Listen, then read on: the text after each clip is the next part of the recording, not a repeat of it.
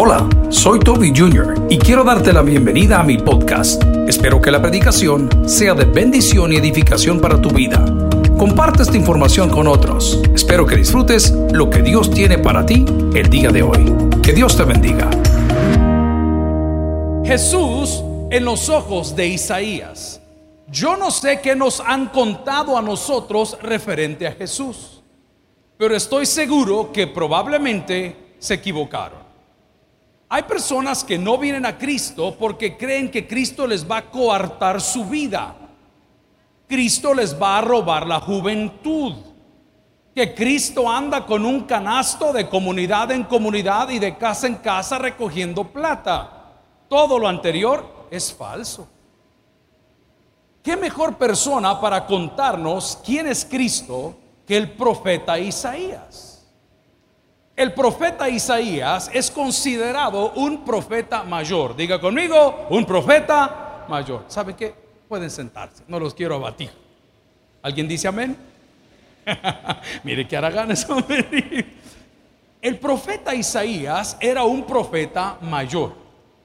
Hemos hablado con el tiempo que el profeta mayor y el menor no se distinguía por la autoridad que tenía sino que el profeta mayor y menor se distinguía en lo largo de los escritos que fueron dados o encontrados. Por cierto, el día de hoy en Israel, o sea, el día de ayer para ellos, hubo una algarabía maravillosa porque encontraron otras partes de pergaminos de la traducción de la Biblia que prueban lo que nosotros predicamos. Y a mí me encanta cuando la misma ciencia da una evidencia que Dios existe. ¿Alguien dice amén a eso? Aquí lo puede recibir de dos formas. O te lo prueba la ciencia o te lo prueba la vida. Nuestro pastor general decía, ¿en qué caballito usted se quiere venir? ¿Quiere conocer a Dios por fe? ¿O quiere conocer a Dios en medio de una tribulación? Antes de volver al profeta Isaías, yo le recomendaría esta noche que conozca a Dios por fe por medio de nuestro Señor Jesucristo. La palabra es clara cuando dice que nadie puede llegar al Padre si no es por Él. Lo cual implica que probablemente las malas experiencias que hemos tenido nosotros no ha sido con Dios, mucho menos con Cristo, ha sido con los pastores y con las iglesias. ¿Alguien dice amén a eso? Y los pastores y las iglesias ponemos en mal predicado a Cristo. ¿Por qué no cumplimos las expectativas de lo que nosotros deberíamos ser? Ayer en la visita a la granja penitenciaria de Santana, compartimos un tema que va a poder ver el día de mañana en nuestra noche de discipulado y se llamaba Sé hombre. Y hablaba con todos los privados de libertad y le decía que ser hombre no es ser macho, ser hombre no es ser fuerte, ser hombre no es ser imponente, ser hombre es ser conforme a la imagen y semejanza de Dios. Porque Dios así nos creó. Y cuando el hombre dista de Dios, se desforma y ya no es hombre. ¿Qué es? No sabría definirlo. Pero Isaías en el Evangelio de Marcos hoy nos da una narrativa extensa de lo que Jesús es. Y yo quisiera que usted y yo conozcamos a Jesús por lo que Él es. ¿Cuántos tenemos mamá o tuvimos mamá en este lugar? Pues todos. Y si alguien nos conoce, es nuestra mamá. Es por eso que nuestros hermanos católicos o la religión tradicional se han basado y se han quedado con la idea que ellos tienen que pedirle a mamá para que le ordene al hijo. No, Dios no comparte su gloria con nadie, pero sigue siendo su mamá sigue siendo una mujer bienaventurada, única, exclusiva, escogida por Dios con una función especial y específica. Pero cuando viene a ser para intercesión y para perdón de pecados, el único que perdona pecados es Cristo, el Cordero de Dios, que quita el pecado del mundo. Y peleamos por eso. Y no nos hablamos con la familia. Es que estos se han hecho evangélicos, o estos se han hecho católicos, o estos se han hecho carismáticos. Y peleamos con la familia por la ignorancia que nosotros hay de lo que Dios hizo en Cristo y Cristo en nosotros. La semana pasada platicábamos de las evidencias externas que Jesús era el Hijo de Dios. Y por eso el Evangelio de Marcos en el capítulo 1, si me acompañan en el versículo 1, dice, principio del Evangelio de Jesucristo. ¿Y que dice la palabra? Hijo de Dios. Jesús es el Hijo de Dios. Y todo aquel que en Él cree no se pierda más, tiene vida eterna. Mire qué regalo más bello. No tengo por qué tener temor. Muchas veces yo he estado en el dormitorio y mis hijos andan merodeando por la casa y tengo que llamarlo, hijo.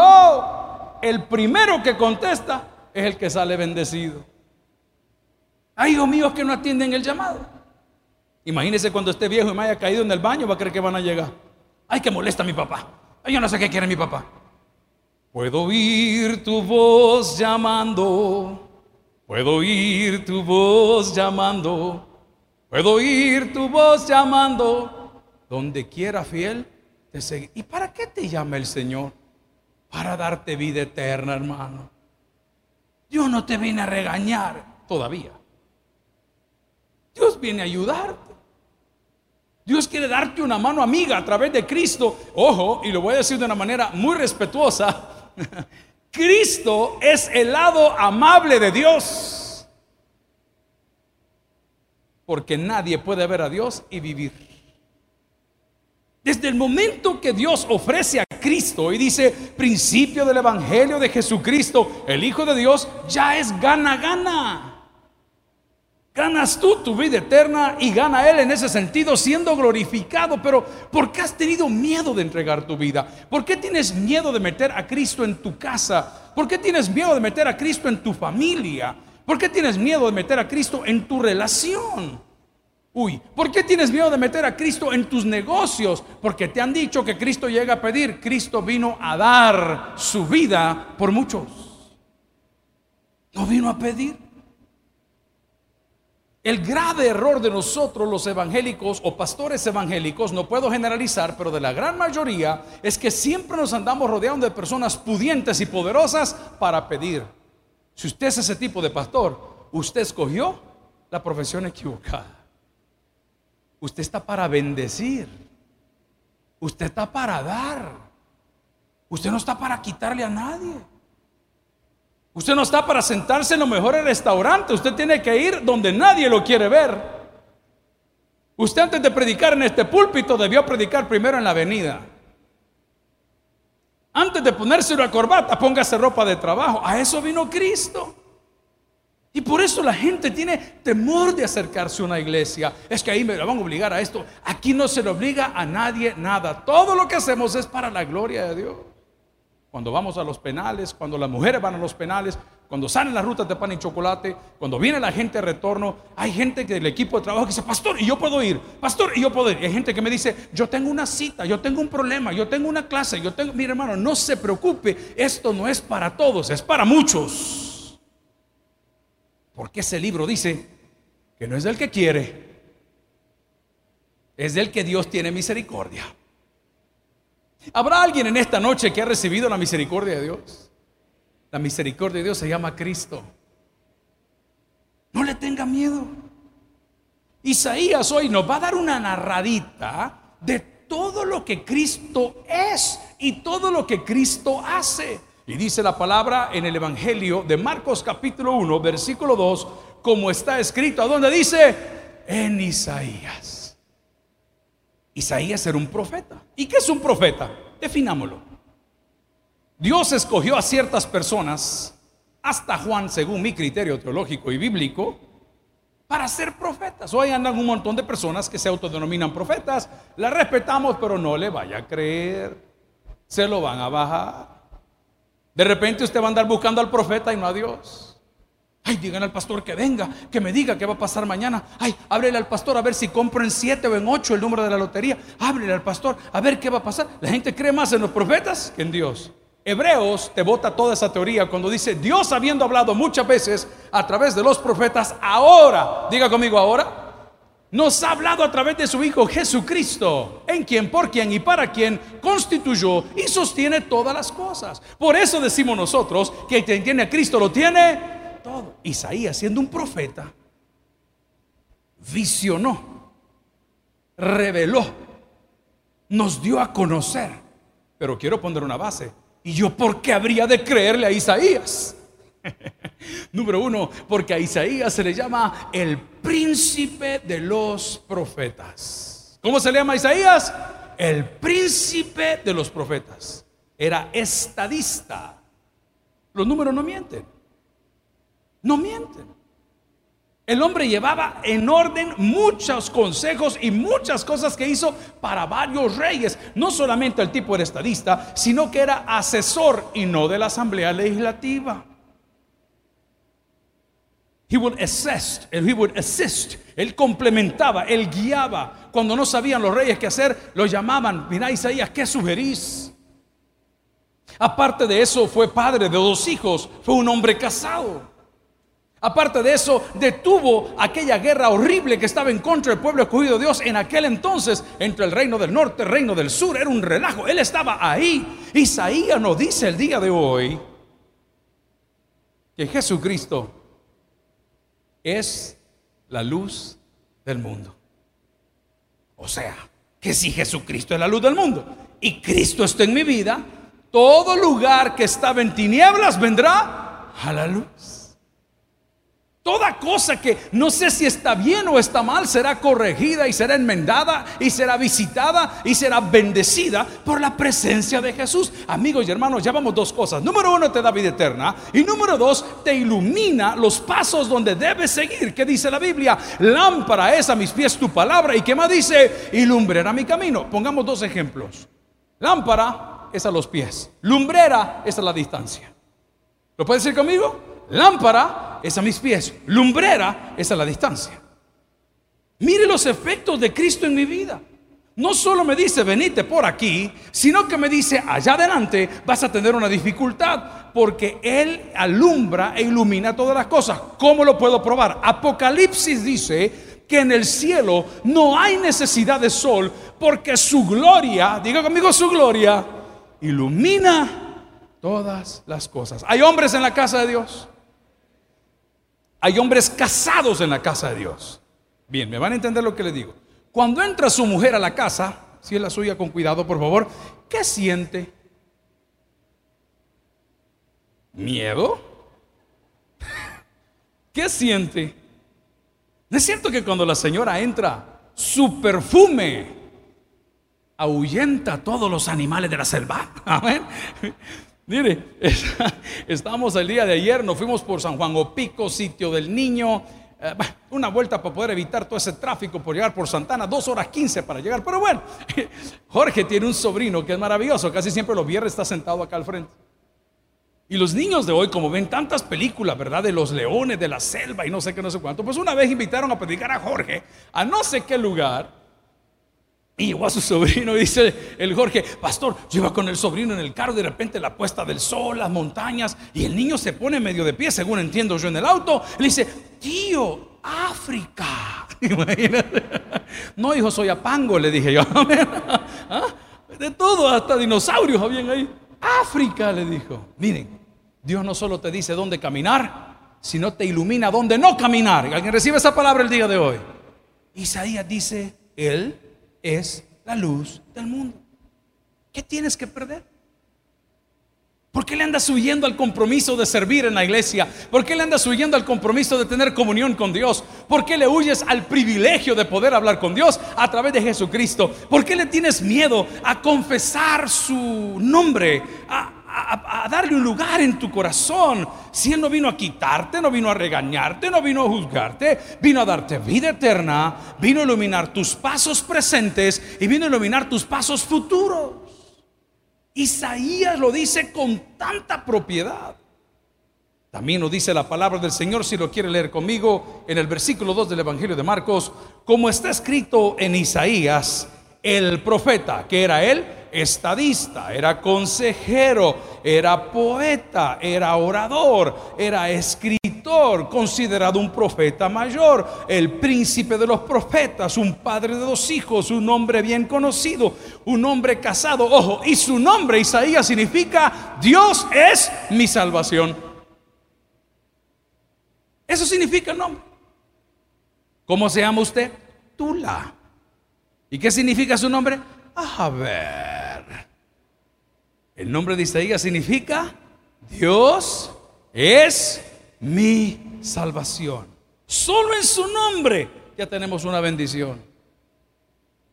También Isaías dijo, he aquí la Virgen concebirá y dará a luz un hijo. Ojo, lo dijo Isaías. Y llamará su nombre Emanuel, que traducido es Dios con nosotros. Alguien da gracias a Dios por Cristo. Eso dijo Isaías. Gloria al Señor por ello. Eso dijo Isaías. Isaías nos está anticipando antes del periodo intertestamentario. Hey, señores, cuando aparezca este Señor, crean en Él, hombre. Pero ¿qué dices tú? Todos los pastores son iguales. Nadie está hablando de los pastores. Los hermanos separados. Nadie está hablando de las iglesias. Es que la gente en esa iglesia, nadie está hablando de toda la gente. Estamos hablando esta noche de lo que el Evangelio de Marcos, que es un Evangelio corto, lleno de mucha acción, nos da a conocer que se había predicho, se había augurado se nos había revelado, hoy se lo pongo en términos cristianos, se nos profetizó que vendría de parte de Dios un Mesías, un Salvador, lo que todo hombre y mujer necesita. Y la palabra está afirmando que este hombre está diciendo que Él no solamente es el Salvador, Él es la luz del mundo, ojo, y Él es el libertador. ¿Qué dice la palabra? Y conoceréis la verdad. Y la verdad os hará verdaderamente, ¿qué dice? Libres. ¿Cuántos hemos cantado? Libre, yo soy libre para cantar, para diezmar. No, no es así, ¿verdad? ah, no. Pues ayer estuve con privados de libertad. Ya el pastor Jorge les explicó lo que vamos a hacer con el proyecto R de rusos una manera peyorativa de llamar a las personas que nadie les visita. No tienen desodorante, no tienen papel, no tienen pasta, no tienen nada. Entre los 1206 internos de la granja, alrededor de 400 no tienen esas facilidades. Nosotros lo vamos a hacer. ¿Cuántos dicen que podemos hacerlo? Siempre hemos podido. Dios es más que suficiente. Ya van a ver. Y me estoy sentado ahí, que fue el momento más lindo, sí, la prédica es bonita, pero interactuar con ellos, escucharlos, orar con ellos. Y tengo un hombre a mi lado y le digo, ya de edad. Yo fui amigo de su papá, me dijo. Hombre, qué gusto. mi nombre nunca se le va a olvidar. Porque mi nombre es bien raro y me dio su nombre. Y le digo, me dijo, ¿verdad? Miren, estamos aquí. Al final le hago la pregunta curiosa, perdóneme la indiscreción, la metidencia, el chambre, el chicle. ¿Y usted por qué está aquí? Ah, pastor, me dijo, uno comete errores en la vida. Y a mí me dieron 38 años. La edad de la hermana Patti. En Cristo. Amén. 38 años. Y como estaba en la granja en la fase de confianza, dije, este hombre, ya. Y gracias a Dios me dijo, solo me faltan 14. Hermano, si en la cuarentena usted jalaba los pelos, Imagínese 14 años privado de libertad de los 38 que tiene, pero le van a dar media pena porque los tres están la pena y tres días por uno de trabajo. Al final de todo, a pesar de que ellos están privados de libertad, son libres. Han nacido de nuevo. Conocieron a ese Jesús que estamos hablando de la Biblia el día de hoy, que no te vino a quitar, que no te vino a juzgar, sino que te vino a iluminar tus pasos de hoy, a advertirte, a darte vida eterna. Y no solo eso, también su presencia en nosotros nos liberta. ¿Cuántas personas han venido a la casa de Dios más de alguna vez orando por dejar vicios? Orando por dejar cosas que no nos permiten avanzar. Y cuando conocen al Señor, de una manera, lo voy a decir de esta forma, automática y natural con su nueva naturaleza, comienzan a desechar aquellas cosas que eran vanas y eran feas. Nadie les obligó, nadie se lo pidió. Simplemente con el pasar del tiempo, en tu comunión con Dios, en tu lectura bíblica diaria, te vas dando cuenta que Dios te va guiando, te va guiando. De repente ya no dices las palabrotas, ya no golpeas a las personas, ya manejas diferente, ya eres un buen jefe, un buen supervisor, eres un buen esposo, eres una buena esposa, eres un buen hijo. ¿Por qué? Porque todo lo que Dios toca, bendice. Alguien dice amén esa palabra el día de hoy. No le tengas temor. Isaías nos dice en la palabra también que no solamente es libertador, sino que nos ayuda con nuestras cargas. Venid a mí los que estáis trabajados y cargados, dice la palabra, y yo os haré descansar. Jesús nos ayuda con las cargas. Pero ¿cuáles son las cargas que pueden oprimir a un hombre, a una mujer? Los malos recuerdos, las malas acciones, nuestra pasada manera de vivir. Hay gente que no perdona. Hoy a las 6 de la mañana estaba poniendo, antes de hacer un poco de ejercicio, no se dejen vencer por el odio ni por el resentimiento. Dios dijo, mía es la venganza. No sufra por ello. Ya deje de cantar esa alabanza, golpe con golpe yo pago, beso con beso devuelvo. Esa es la ley del amor qué decía. Ahí la hermana hasta así le hace, amén. ¿Ah? Y en el coro se oye, ¿cómo dice? Ya deje de cantar, grave en la penca de un maguey. Ya estuvo, hermana. Pedro Infante murió en los 50. Pero usted aquí anda, mire, todavía esa carga de ese hombre, de esa mujer. Yo lo he predicado y esta filosofía no la cambio por nada. Dios me quita lo bueno para darme lo mejor. Dios me quitó mi pasada manera de vivir para darme a Jesucristo. El Señor me trajo una vida nueva, libre, llena de esperanza, ilumina mis pasos, me revela mi futuro, me dice que me ayude con mis cargas, pero ¿por qué no siento? Porque no las has puesto en la mano de Dios. Por el amor de Dios, no cierres tu Biblia. Dios tiene algo que decir el día de hoy. No salgas a la calle sin leer la palabra. Dios quiere revelarse a ti de la manera que Él sabe hacerlo. Y Él, habiendo hablado a través de los profetas, ahora nos habla a través de Cristo. ¿Y cómo nos habla Cristo? A través de su palabra, porque Él es el verbo hecho carne. Abra su Biblia, conozca quién es Dios. Conozca quién es Cristo. Y como se lo dije el viernes anterior en nuestro culto de oración, deje de pedir explicaciones. Usted pida un milagro. Ay, mira, Señor, si la fulana me manda 30 y mi hijo que me trae las extorsiones 15, ¿ah? y ahí va usted haciendo cuenta. Usted ponga el plato que Dios le va a hacer llegar el alimento. Y si ese plato está vacío, ore por ese plato vacío que más ha dicho usted tres palabras en que Dios se lo va a llenar de bendición. Amigo hermano, eso no es primera vez, gloria a Cristo. Claro, no pide explicaciones, pida un milagro. Me voy a repetir esto que es verdad. Allá está mi pastor en Italia, Dios me lo bendiga. Ahorita es muy, muy, muy de madrugada para ellos. Violó ciertas cosas, porque hablemos las cosas como son. Violó cierta confianza que le dieron las autoridades en Italia, un permiso de trabajo, una visa temporal, y él optó por quedarse. La ley es la ley. Y Dios no puede bendecir lo que está en contra de la ley. ¿Alguien dice amén a eso? Eso nadie te predica. Dios lo va a sacar del problema. Mangos, póngase a cuenta con Dios y póngase a cuenta con la ley. ¿Estamos claros en eso? Estamos claros. Eh, Dios es así. No lo quiero predicar un Dios que no es el de la Biblia. El amigo viola la confianza del país donde estaba. Le hacen una parada de tráfico y se lo llevan preso. No hizo nada, pero como tenía vencido el permiso. Voy a abusar de las palabras, el soyorno lo tenía vencido, su permiso, su, licencia. Inmediatamente el Señor no hizo nada, solo lo detuvieron.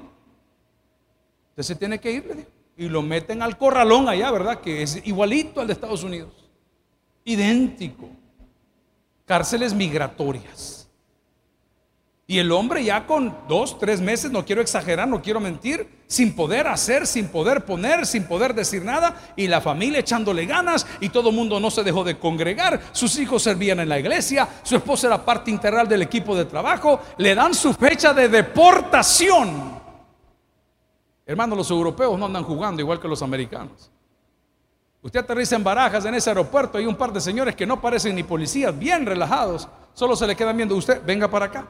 ¿Para dónde viene? ¿Con quién viene? Enséñeme su pasaporte, cuánto dinero trae, con la maleta, ¿quién lo trajo acá? ¿Para dónde va? Ellos saben perfilar, eso es un arte, es una habilidad. Y con su fecha de deportación, después de meses de estar encerrado, él orando, orando, orando, siervo fiel, orando, orando, orando, lo suben a la patrulla, lo llevan al aeropuerto, creo que fue el de Malpensa, no estoy seguro. Lo suben al avión con todos los hermanos, no se puede decir deportado porque nadie es ilegal en el mundo. Con todos los deportistas, amén. Lo suben al avión con todos los deportistas. Y cuando ya está en el avión, con su orden de deportación, ya listo para venirse para El Salvador, regresa un oficial con una página que tenía su nombre y pregunta, ¿está aquí fulano de tal en lo que vemos? Sí, usted venga para acá. Lo suben en la patrulla y lo vuelven a llevar al centro de detención. 15 días más tarde, estaba trabajando una vez más y tiene sus papeles en el país donde está. Ese es el Dios que te estoy predicando el día de hoy. No es un Dios de miseria, gloria al Señor, no es un Dios que te quita, no, no, es un Dios que te da. Pero es un Dios que se presenta, atención, exclusivamente a través de Cristo, porque Él no comparte su gloria con nadie. Él no anda apoyando sanadores divinos, Él no anda apoyando evangelistas de la prosperidad. Él apoya a su Espíritu Santo que habita en el corazón de todos aquellos que hemos dado espacio a Jesús en nuestra vida. ¿Cuáles son las cargas que no te dejan vivir? En semanas anteriores han habido noches de poco sueño pensando, haciendo para dónde, Señor, cómo lo hacemos, cómo resolvemos, cómo lo cubrimos. Al final llegué a la conclusión y se lo decía a mi equipo de trabajo, yo ya no le pido al Señor nada, le estoy pidiendo un milagro. ¿Alguien recibe esa palabra el día de hoy? No le pide explicaciones. Eso sí, deje a Jesús entrar en su vida. Una de las cosas que más me impactó mi papá cuando predicaba fue cuando nos recomendaba y nos decía, hermano, si no puede dormir, Levántese ahí en la sala de su casa o ahí en la pieza, decía. Siéntese usted en la cama. Ponga un banquito, una silla frente a usted.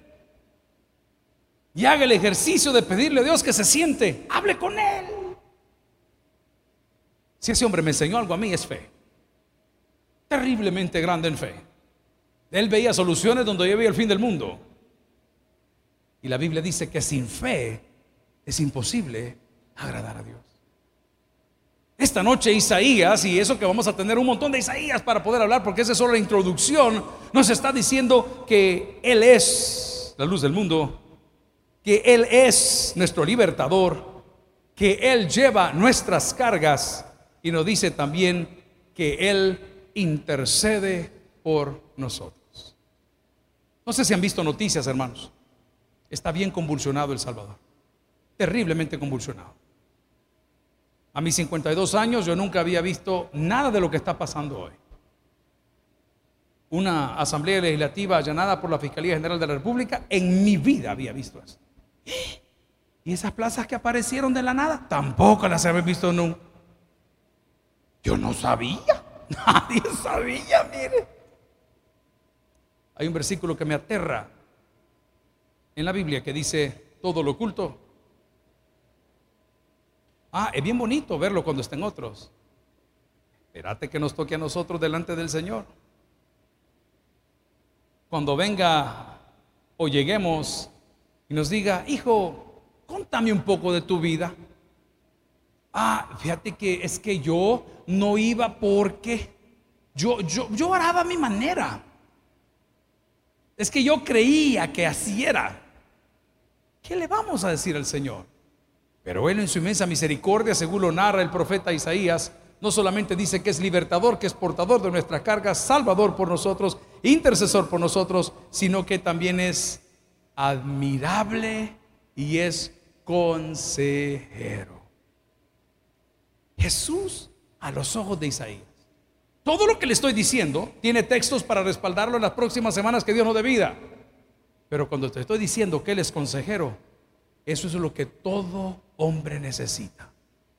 ¿Sabe que hay agencias aquí migratorias que le cobran 30, 40 dólares por llenarle un formulario.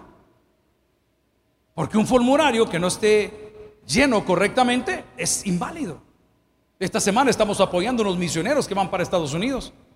Están tramitando su visa religiosa, nosotros somos sus sponsors, somos los que los respaldamos y, queremos que estén con bien y queremos que vayan para allá. Y de repente me llevaron a mi oficina eh, el folio para firmar y yo firmé con tinta negra. Al día siguiente venía el joven diciéndome, mire pastor, perdona que lo moleste, ¿qué pasó? Bol? Es que fíjese que toda era con tinta azul. Hijo, le digo, ¿y qué diferencia hay? Ahí dice, mire, me dijo viejo necio. es que una vieja se pone bien inteligente, hermano. Amén. Ya le conté que un día andaba un zapato de uno, de otro, de otro, y cuando se rieron mis hijos, ¿qué les dije? ¿Por qué me lo puse? Porque quiero, hermano. Ah, ah. Ahí decía, tinta azul. Qué lindo es saber que Jesús es nuestro consejero. Qué lindo es saber que cuando te querías pasar el semáforo, te palpitó tres veces más el corazón y te dijo, no lo hagas. Tú que frenas, que pasa el otro carro. Qué lindo saber que cuando ibas a comprar esa propiedad o te ibas a meter en ese proyecto o ibas a invertir en ese auto o te ibas a meter en esa carrera, de repente las cosas comenzaron a salir un poco raro y tú fuiste en oración y dijiste, Señor, ¿qué debo de hacer? ¡Pum! Te aparece una respuesta. Qué bendición es tener aparte de un Salvador, alguien que me ilumine, alguien que me guíe y alguien que me aconseje.